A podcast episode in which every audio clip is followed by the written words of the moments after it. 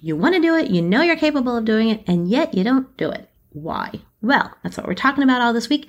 And more importantly, some really easy hacks that we can use to trigger our own brains to automatically achieve our goals on autopilot.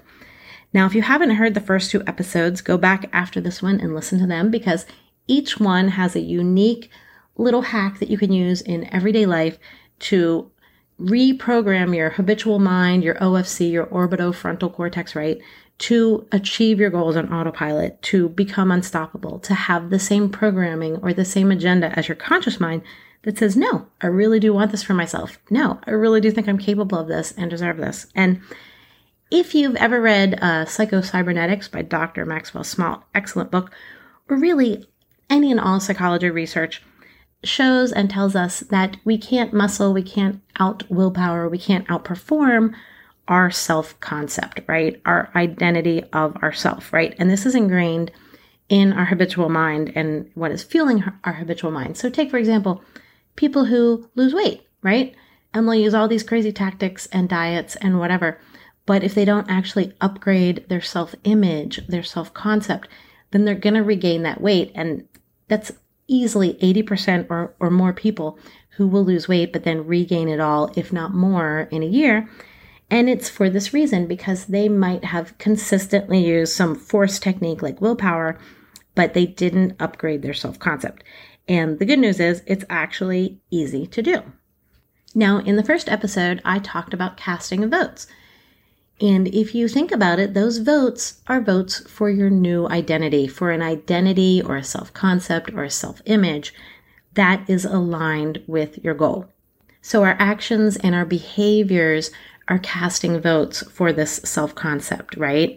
And the self concept ultimately is going to determine the upper or lower levels of what we achieve. In the second episode, I talked about how to engage your emotions.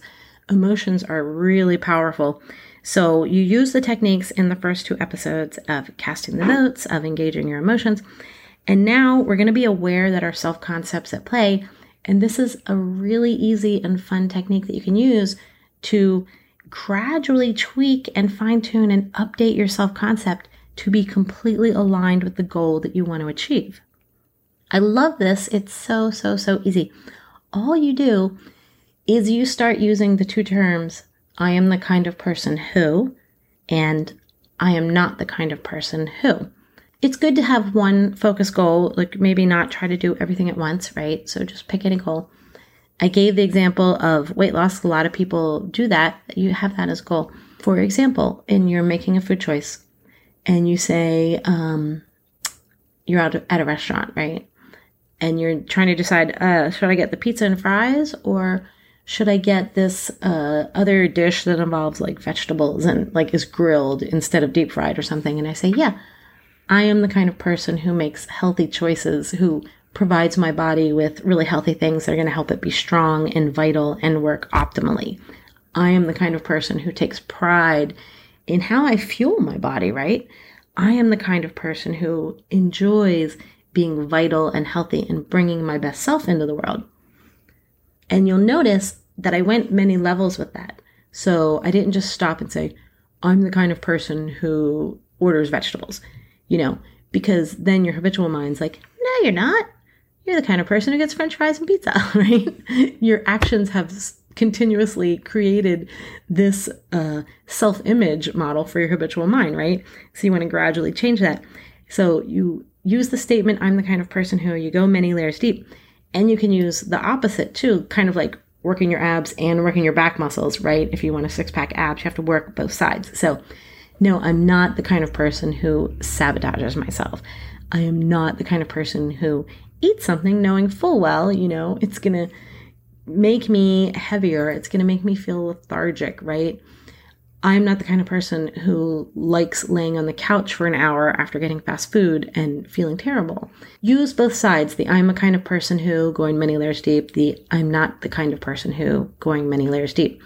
And as you consistently do this, you will literally upgrade your self concept to be aligned with achieving your goal and engaging your habitual parts of your mind to achieve this goal for yourself on autopilot. And to give another example, again, this week I've been talking about my podcast and my own habits around recording the podcast. So on those days that I only recorded one episode, knowing full well that I'm creating three more or two more days that week, right? Where I'm going to have to sit down, be a little less uh, cohesive, right? A little, have a little less quality in my work because I've done it in a disjointed way. And I was casting votes. I'm the kind of person who does that, who doesn't prioritize my business goals or my communication goals.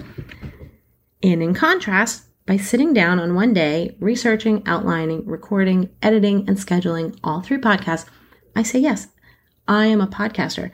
I am casting votes. I'm creating collateral for my self identity with the actions that I'm taking, with the choices that I'm making. So, all of those votes, all of that engagement of emotion is all identity collateral. These are all the things that come together to create your self identity, which is ultimately, I am the kind of person who dot, dot, dot.